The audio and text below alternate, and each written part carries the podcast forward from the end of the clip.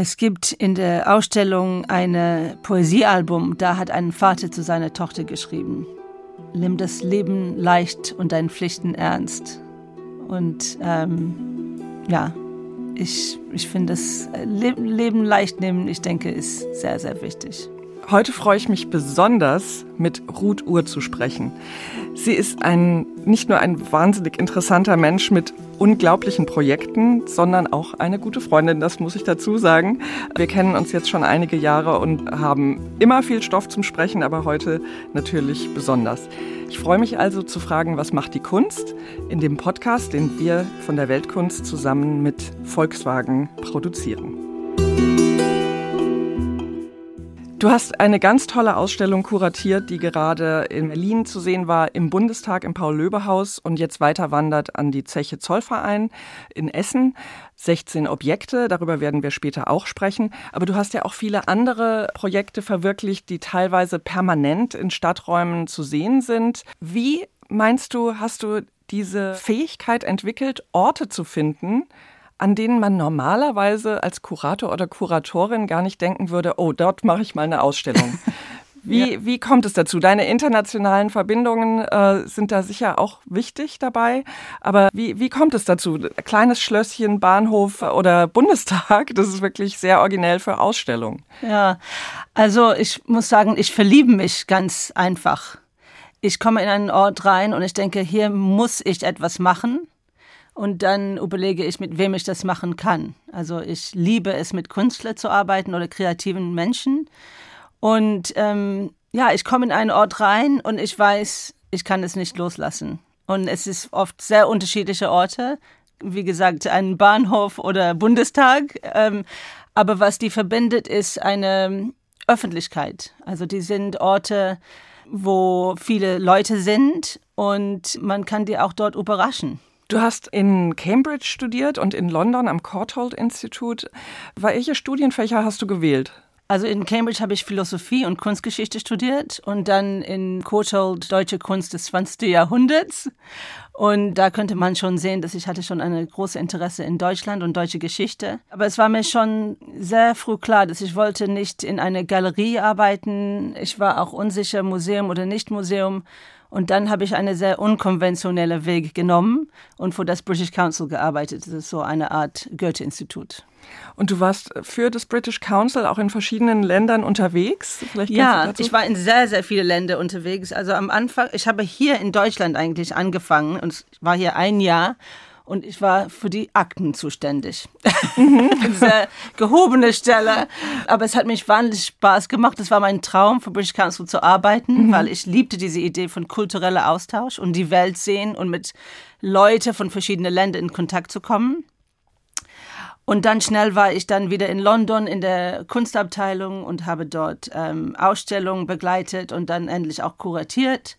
Und dann fing meine internationale Karriere an beim British Council mit verschiedenen Aufenthalte, mal längere, zum Beispiel in Israel und die Türkei und auch kürzere in Ägypten, in äh, Nordafrika während der ähm, Frühlingsrevolution und sogar auch Südsudan und auch Indien und also wirklich sehr, sehr viele Länder. Es hat wahnsinnig Spaß gemacht. Es war eine verrückte 20 Jahre, dass ich da war. Und ähm, ich habe unglaublich viel gelernt. Ähm, aber es ist natürlich auch sehr, sehr anstrengend, ähm, auf Dauer immer zu pendeln, immer auf Reise zu sein. Und auch immer, ja, also das hat wahnsinnig Spaß und sehr inspiriert, Leute aus verschiedenen Kulturen kennenzulernen und die, in diese Kulturen richtig reinzukommen und zu verstehen, ja, was hat dieses Land anzubieten, wo kann man Verknüpfungspunkte finden. Aber ich habe mich dann entschieden, nein, ich möchte nicht diese peripatetic Leben haben. Ich möchte in ein Ort sein und da tief arbeiten. Und ja, das habe ich gar nicht bereut. Ich bin sehr froh hier seit zehn Jahren und ähm, es macht mich immer noch richtig Spaß und viel Abenteuer dazu. Bevor wir nach Berlin kommen, ähm, ein tolles Projekt, das du äh, in, in London dann realisiert hast. Du warst, wie war das, Director of the UK India Year im British Council. Genau. Also du hast dich ja. in die Kultur von Indien vertieft, in die zeitgenössische Kultur und hast dort ein spektakuläres Projekt in London dann äh, verwirklicht. Und zwar, ich glaube, das wurde vorher noch nie gemacht, die genau. Fassade des Buckingham Palace in bunte Farben getaucht, also eine Lichtinstallation. Ja. Wie war das? War das äh, schwierig zu organisieren? Sehr schwierig. Also ich war zuständig für diese UK India Year of Culture und eigentlich war die Gedanke, dass wir als British Council werden UK in Indien feiern und die indische Botschaft in London, äh, ja, in, in London hat seine Hauptquartier, wird das Programm in Großbritannien machen.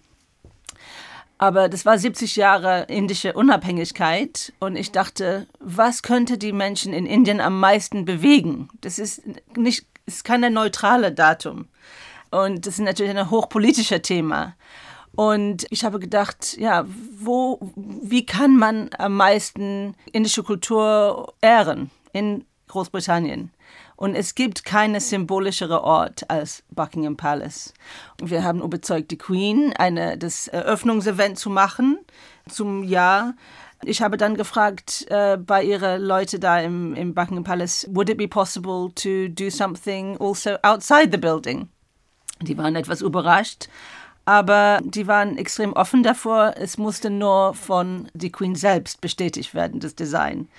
Das war, wie man sich vorstellen kann, sehr, sehr politisch. Man musste sehr aufpassen und ich bin froh, that I did not have my head chopped off am Ende, aber dass es wirklich äh, gut geklappt hat und auch unglaublich viele Presse in Indien bekommen hat. Ach, super.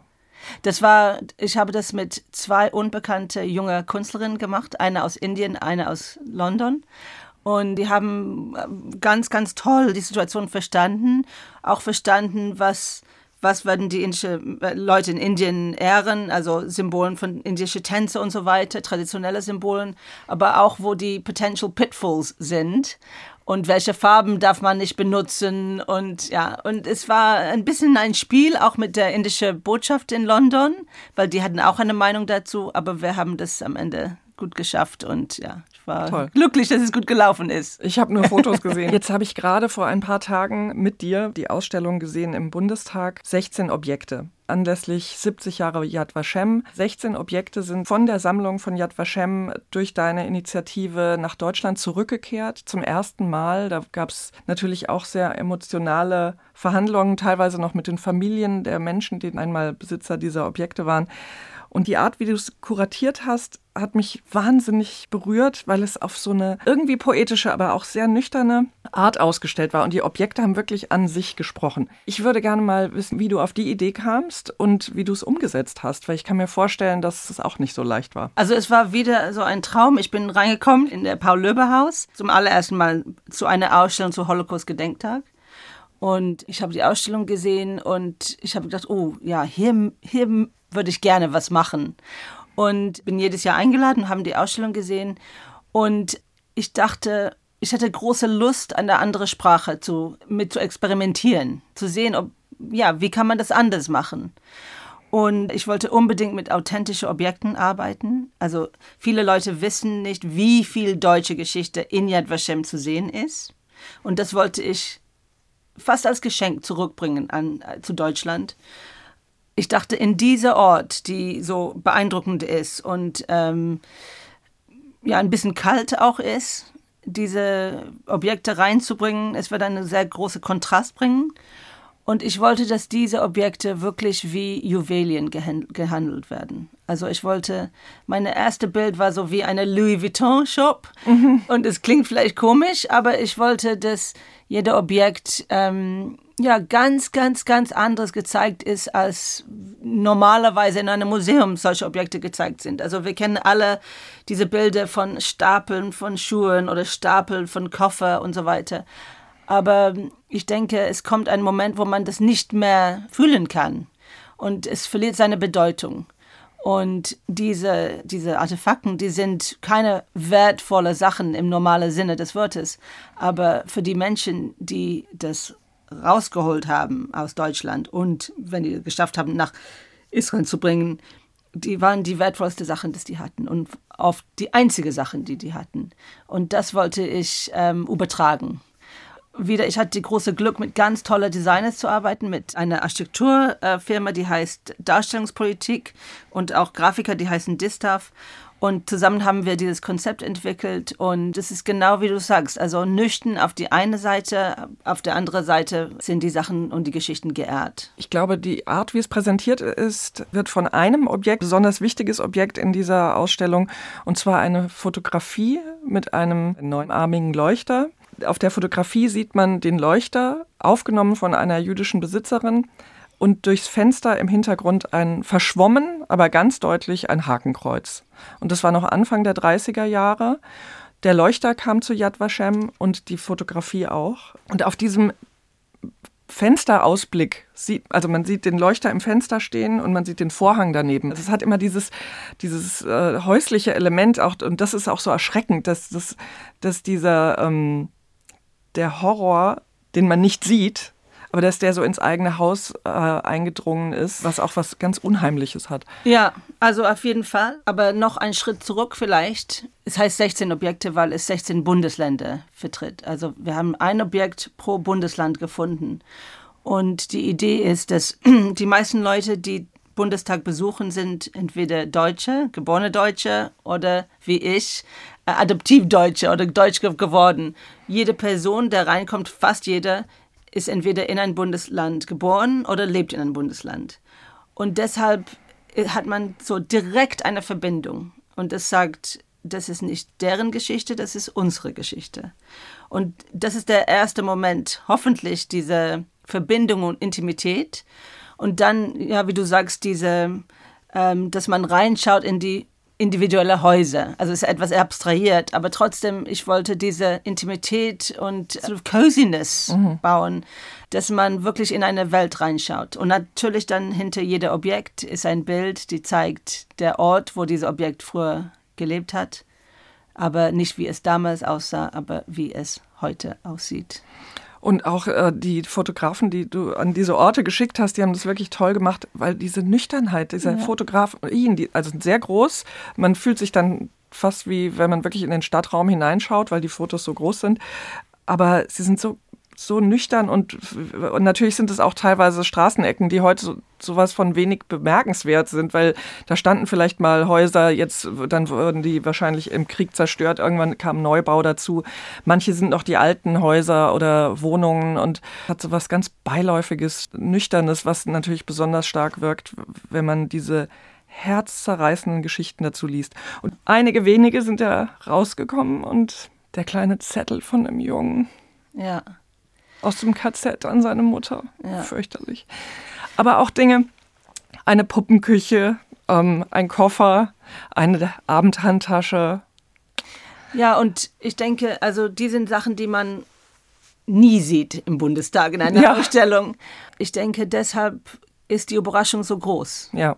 Und ähm, der andere Sache, wie du sagst, ist es so, also es gibt wirklich sehr wenig Text und auch sehr wenig Bilder.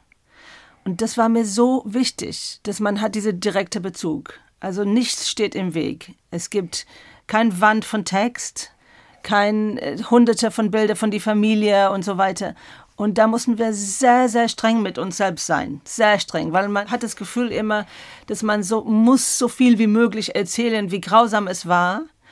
Und aber ich merke persönlich, und ich denke, es geht viele Menschen so, dass es erreicht die Menschen nicht. Es erreicht mich nicht. Wenn ich eine Wand von Text sehe, ja, ich denke, ich muss das lesen, ich soll das lesen, ich möchte es lesen, aber ich komme oft noch nicht dazu. Oder wenn ich das lese, dann kommt es durch meinen Kopf. Aber ich wollte ein, ja, wie gesagt, experimentieren mit einem ganz anderen Weg visuell und dass die Sachen halb erkennbar sind. Ist das, das Klavier, das ist wie bei meiner Oma. Und das, die Puppe ist wie die ich gerade im Flohmarkt gesehen habe.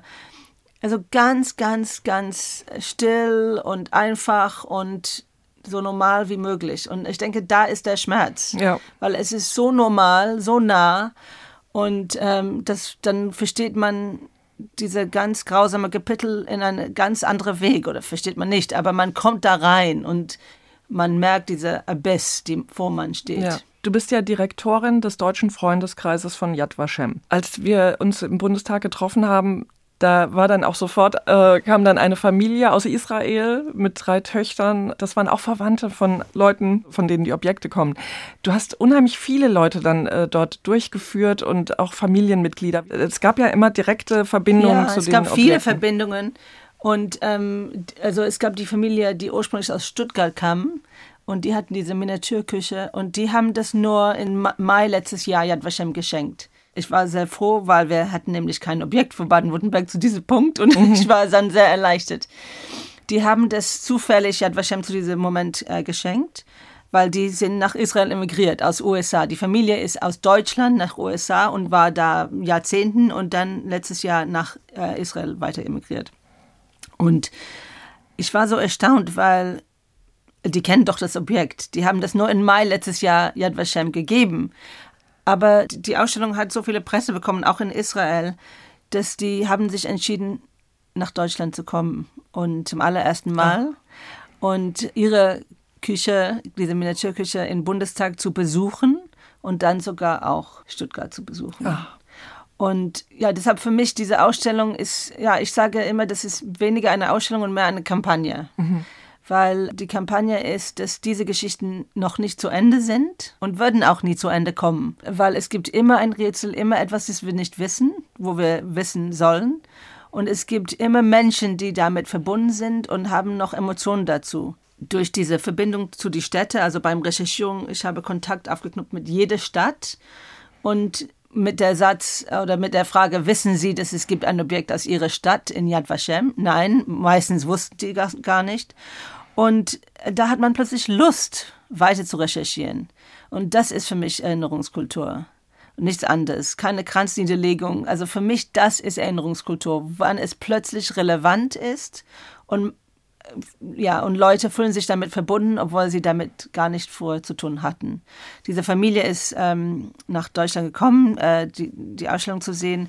Und das war für mich eine ganz tolle Ergebnis, ähm, weil die durch diese Aktion, diese Ausstellung, das hat eine kleine Änderung gemacht in ihrem Leben, dass die plötzlich Lust hatten, Deutschland zu besuchen und das Haus der Vorfahren zu sehen.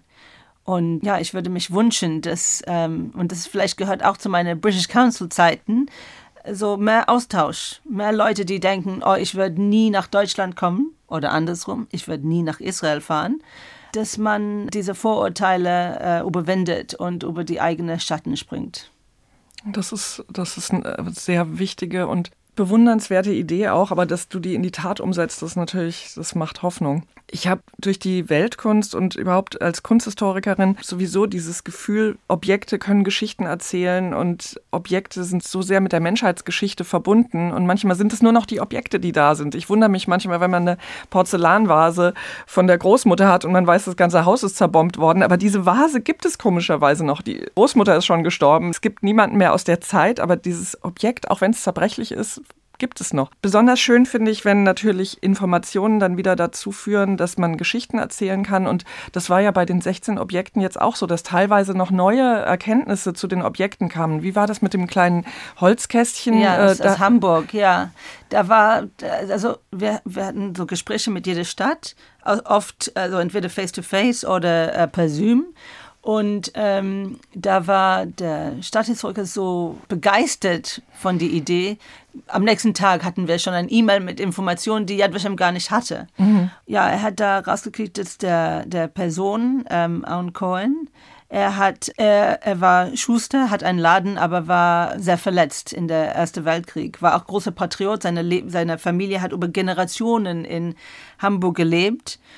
Und als er nicht arbeiten könnte, hat er eine Hobby äh, gelernt und diese Hobby war Holzarbeit. Und dadurch haben wir verstanden, dass dieser ähm, Toraschrein, die so wunderschön geschnitzt ist, dass er mitgenommen nach Theresienstadt, dass er dasselbe gemacht hat. Und als wir das äh, Yad Vashem vorgeschlagen haben oder gefragt, wäre es möglich, dass er dasselbe gemacht hat, dann haben die die plötzlich, die haben auch ähm, ja, References gefunden. Und für mich am allerbewegendsten war das hebräische Wort, das die nicht lesen können und uns gefragt haben, ob wir eine Idee hatten, was es war. Und auf hebräische Buchstaben stand da Altona. Mm. das war seine seine Heimat über Generationen. Es gibt in der Ausstellung einen Koffer aus Bremen. Man weiß nichts über diese Koffer, nur was darauf steht, die Name, die Besitzerin, ihr Geburtsdatum und man weiß, wann sie deportiert wurde. Und ähm, ich habe das Gefühl, dass ähm, es wird nicht lange dauern, wenn wir mit Stadt Bremen zusammenarbeiten würden oder diese Koffer nach Bremen bringen würden, dann würden wir mehr zu dieser äh, Frau Wellmann erfahren. Und das, ja, es, es ist so Detective Work, aber ich finde es ganz, ganz wichtig. Ja, noch ein Objekt, ähm, auf das möchte ich auch gerne zu sprechen kommen.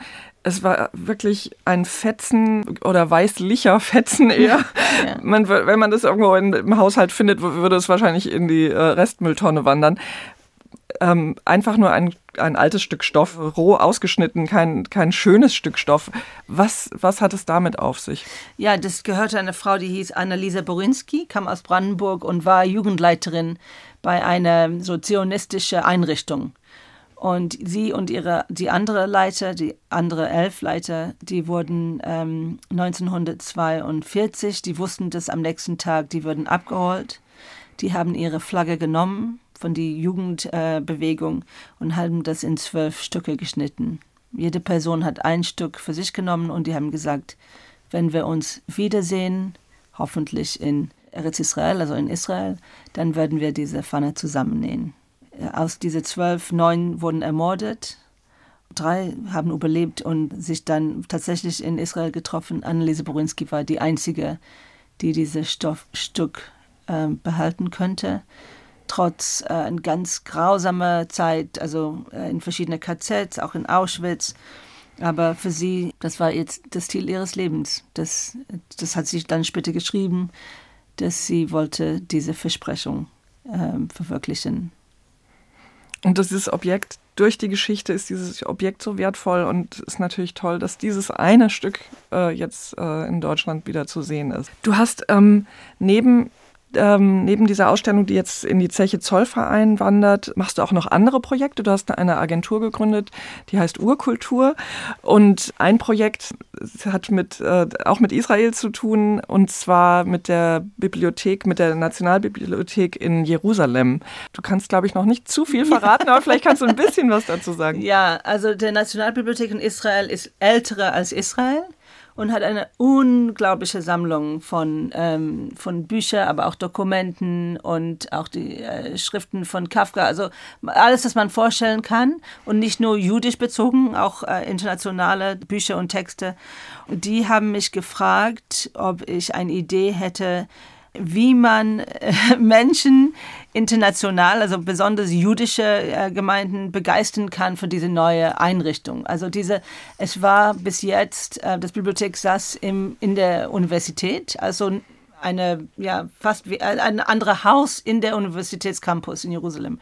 Und jetzt bekommen die eine neue Gebäude von Herzog in Dümmerung mhm. in der Mitte Jerusalem und ganz großartige äh, Gebäude, also ein bisschen wie ein offenes Buch. Und ja, ich war wieder so begeistert von der Idee und wie man kann Bibliotheken spannend machen. Also ich finde Bibliotheken sehr spannend, aber ich weiß, dass nicht jeder das so findet. Und wie kann man zeigen, dass es noch relevant ist? Ich habe jetzt äh, einige Zeit mit National Library of Israel zusammengearbeitet, ein Konzept zu entwickeln und das wenn das Bibliothek aufgemacht wird, später dieses Jahres wird dieses äh, Kampagne oder Projekt ähm, in die Öffentlichkeit kommen. Also, du kannst jetzt noch nicht so viel sagen, aber ja. wann weiß man schon, wann äh, die Bibliothek eröffnet wird? Ähm, ich würde sagen Herbst. Okay. Ein anderes Projekt, das äh, gar nicht so weit von Berlin ist, Schloss Freienwalde. Walter Rathenau hat dieses preußische, äh, klassizistische Schlösschen äh, gekauft und zwar so sein Landsitz. Und äh, zu seinem 100. Todestag hast du die Initiative ergriffen und eine zeitgenössische Künstlerin, Sophie von Hellermann, die ich übrigens auch mal im äh, Podcast äh, hier gefragt habe, was macht die Kunst. Mit Sophie von Hellermann hast du dann eine Idee entwickelt, wie dieses Schlösschen, in dem ja nicht viel Mobiliar äh, vorhanden ist, wieder als Hommage an Walter Rathenau zu zeigen. Ich kann mir vorstellen, dass du, ja, erzähl doch was dazu. Ja, das, das ist von Oxford University. Mhm. Die haben diese, ähm, also ich glaube, drei, vierjährige Projekt gemacht, ähm, Jewish Country Houses, europaweit. Mhm. Ja, zu recherchieren, die Verbindungen zwischen verschiedenen Country Houses und auch die jüdische Identität zurückzubringen mhm. in eine Art zu diese Häuser. Also die, die sind oft ähm, durch die Nationalgeschichte betrachtet, aber nicht durch diese ähm, Perspektive. Mhm.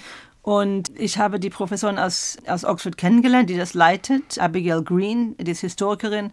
Und ich fand die Idee großartig. Und ich habe sie zum allerersten Mal kennengelernt in der Liebermann-Villa. Sie hat mir dann von dieser Rathenau-Schloss erzählt und hat gesagt, äh, du musst unbedingt mitkommen. Und ich bin mitgefahren. Es war ein Projekt mit die Fotografin Helen Binet. Die hat ähm, einen Auftrag gehabt, die verschiedenen Häuser zu fotografieren. Und es war so ein Daytrip. Und in dem Moment, wo ich reinkam, ich wusste, äh, ich war befassen. Ich, ich, ich dachte, das ist ein unglaublich toller Ort und es ist zwei Etagen. Untere Etage gab es nichts. Es war eigentlich damals ein Coworking Space, aber nur so halb. Oben war eine ganz, ganz schöne Ausstellung zu Rattenau und seine Zeit und auch seine Skizzen und auch viele Facsimiles und so weiter, aber ganz schön erzählt. Es war mir so klar, ich, ich wollte unbedingt was da wirken, was da bringen, neue Energie bringen. Und ich war total überrascht, weil ich, der Direktor war da und ich habe ihn gefragt, was haben Sie vor für ähm, 100 Jahre Todestag Rattenau? Und er hat gesagt, ja, wir haben verschiedene Events vor und ja, eine neue Ausstellung oder Ergänzung zu unserer Ausstellung. Und ich habe gesagt, ich hatte eine Idee für Sie, aber es ist ein bisschen verrückt. Können Sie sich vorstellen, eine Kunstintervention zu haben auf die Wänden unten? Weil es war früher mit Tapete. Und ja, ich wollte diese Tapete sozusagen wieder einrichten, auf neue, auf neue Art. Er hat nicht Nein gesagt. Und sogar drei Tage später hat er mich geschrieben und gesagt, die Idee lässt mich nicht los. Mhm. Wollen wir das weiter besprechen? Es war wirklich ein Traum, das zu machen. Das war unglaublich schwere Arbeit für die Künstlerin, weil es ist so physische Arbeit und äh, wir hatten äh, ganz, ganz, ganz geringe Mittel, das zu verwirklichen. Aber sie war genau wie ich so begeistert, dass sie hat gesagt, wir machen das, wir finden einen Weg. Wir haben ein, ich habe ein Gerüst organisiert und sie hat angefangen zu malen. Und, ja, ich fand es wirklich ziemlich traurig, wie wenig gemacht wurde zu Rattenhaus 100 Jahre seiner Ermordung. Und das war eine kleine Beitrag dazu. Und es gab viele, viele Besucher. Inzwischen ist das Haus privat verkauft. Ach wir wissen nicht ganz genau, wie es weitergeht. Also ich glaube, die Malerei wird nicht länger, lange mm. dort oh. bleiben. Ich finde es wirklich schade, das Stadt hat es nicht gekauft ja. oder äh, das ist nicht ja. so ein äh, State-Projekt ist. Ja. Also interessant ist ja auch gewesen, dass Rathenau dieses preußische Schlösschen selber schon restauriert hat ja. und ähm, ähm, also verschiedene Dinge wiederhergestellt hat, wie es äh, in Preußens Zeiten war mit Tapeten und so weiter. Und jetzt äh, dieses, diese Inneneinrichtung ist verloren gegangen und äh, Sophie von Hellermann hat dann wiederum Rosentapete, aber natürlich Rosen, äh, die, die so groß sind wie Kohlköpfe. Ähm, genau in ganz schnellen, äh, knalligen Strichen an die Wand gepinselt. Also das heißt, es kam so, es sind so verschiedene Zeiten, die dort, also Preußen, Rathenau und dann Sophie von Hellermann mit ihrer ähm, sehr spontan wirkenden Malerei. Also das ist wäre schön, das zu erhalten, aber andererseits manche Sachen sind nicht für die Ewigkeit. Das stimmt. Aber was ich schockierend fand, äh, ist es, also es gibt diese, diese Zimmer mit die Rosen, die natürlich, also auf der einen Seite unglaublich schön ist, aber auch ein bisschen zu viel. Grell und ja, äh, also, wild, ja. Ja. Und also, also man kann ein bisschen kaum atmen eigentlich. Mhm. Es ist zu schön. Mhm. Und dann es gibt äh, Zimmer, die etwas mehr von das Gewalt sprechen. Was ich ganz schrecklich fand, ist, äh, ist die Leute, die haben gesagt, und ähm, ja, wenn es drüber gemalt werden, also am wenigsten soll man die Rosenzimmer behalten.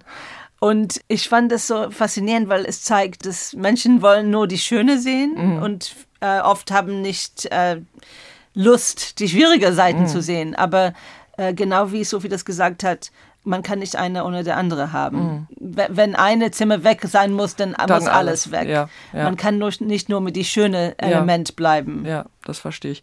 Du sagst, es wird jetzt ein Privathaus? Also nicht Privathaus, aber im Privatbesitz. Ach so, okay. okay. Aber bleibt es äh, Walter Rathenau Gedenkstätte? Ich glaube ja. Okay. Wenn du eine Zeitreise machen könntest, wohin und in welche Zeit würdest du reisen? Also, weil ich so oft im Kudamm bin und ich muss immer denken an die Kaffee, Kaffee des Westens und alle Orte, wo die Künstler gesessen haben. Manchmal wünsche ich mir, dass ich könnte bei dem einfach sitzen und einen Kaffee mit dem trinken. Welches ist dein wichtigstes Werkzeug? Enthusiasmus. Wenn du ein Tier wärst, welches Tier wäre das? Ich glaube eine Löwe, aber eher so eine kuschelige Löwe. Welches Spiel spielst du gerne? Also ich spiele nicht so gerne Spiele, aber es gibt ein Spiel, wo ich die Regeln verstehe und ich es mag und das ist Snakes und Ladders. Das, Kennt man das in Deutschland? Ich glaube, also ich Das ist nicht. so einfach. Also man, man würfelt und dann kommt man auf ein Brett nach oben mit einer Leiter und dann ein bisschen weiter und dann kommt eine Schlange und man fällt wieder runter. Und das habe ich meiner Kinder immer gesagt, wenn ihr, wenn ihr mit, mit mir was spielen wollten, dann immer gerne Snakes und Ladders, weil ich finde, also es hat, es ist einfach zu begreifen, aber hat den Spaß und ähm, Abenteuer, die ich mag. aber ist es ein Brettspiel? Es ist ein Brettspiel, aber ganz, ganz, also die einfachste Brettspiel, die man vorstellen kann und sehr typisch Englisch. Also ich bin damit aufgewachsen und da ge geblieben. Klingt so ein bisschen wie Mensch, ärgere dich nicht. Würfel und. Ja, ich glaube, ja, ich glaube, ja. Was ist deine Lieblingsfarbe? Olivgrün. Also eher so diese Harrods ähm, Carrier Bag von meiner Kindheit. So mit ein bisschen Gold drin. Mm. Nostalgisch. Hast du einen wiederkehrenden Traum? Ich glaube nicht. Ich glaube, ich träume so viel durch den Tag und habe so viel ähm, ja, in meinem Kopf durch den Tag, dass äh, meistens äh, ich schlafe ziemlich gut durch. Hörst du Musik beim Arbeiten? Nein, niemals, weil ich bin oft im Gespräch. Also es gibt keine stille Arbeit. Es ist immer, ich schreibe auch gerne, nicht so gerne E-Mails und so weiter, immer gerne mit Personen direkt ins Gespräch. Wenn du ein Thema für die Weltkunst bestimmen äh, würdest, für eine ganze Ausgabe, was wäre das? Das ist ganz einfach, 16 Objekte. Kannst du eine kleine oder große Lebensweisheit mit uns teilen? Es gibt in der Ausstellung ein Poesiealbum, da hat ein Vater zu seiner Tochter geschrieben. Nimm das Leben leicht und deine Pflichten ernst. Und ähm, ja, ich, ich finde das Leben leicht nehmen, ich denke, ist sehr, sehr wichtig. Vielen, vielen Dank, liebe Ruth. Vielen Dank dir.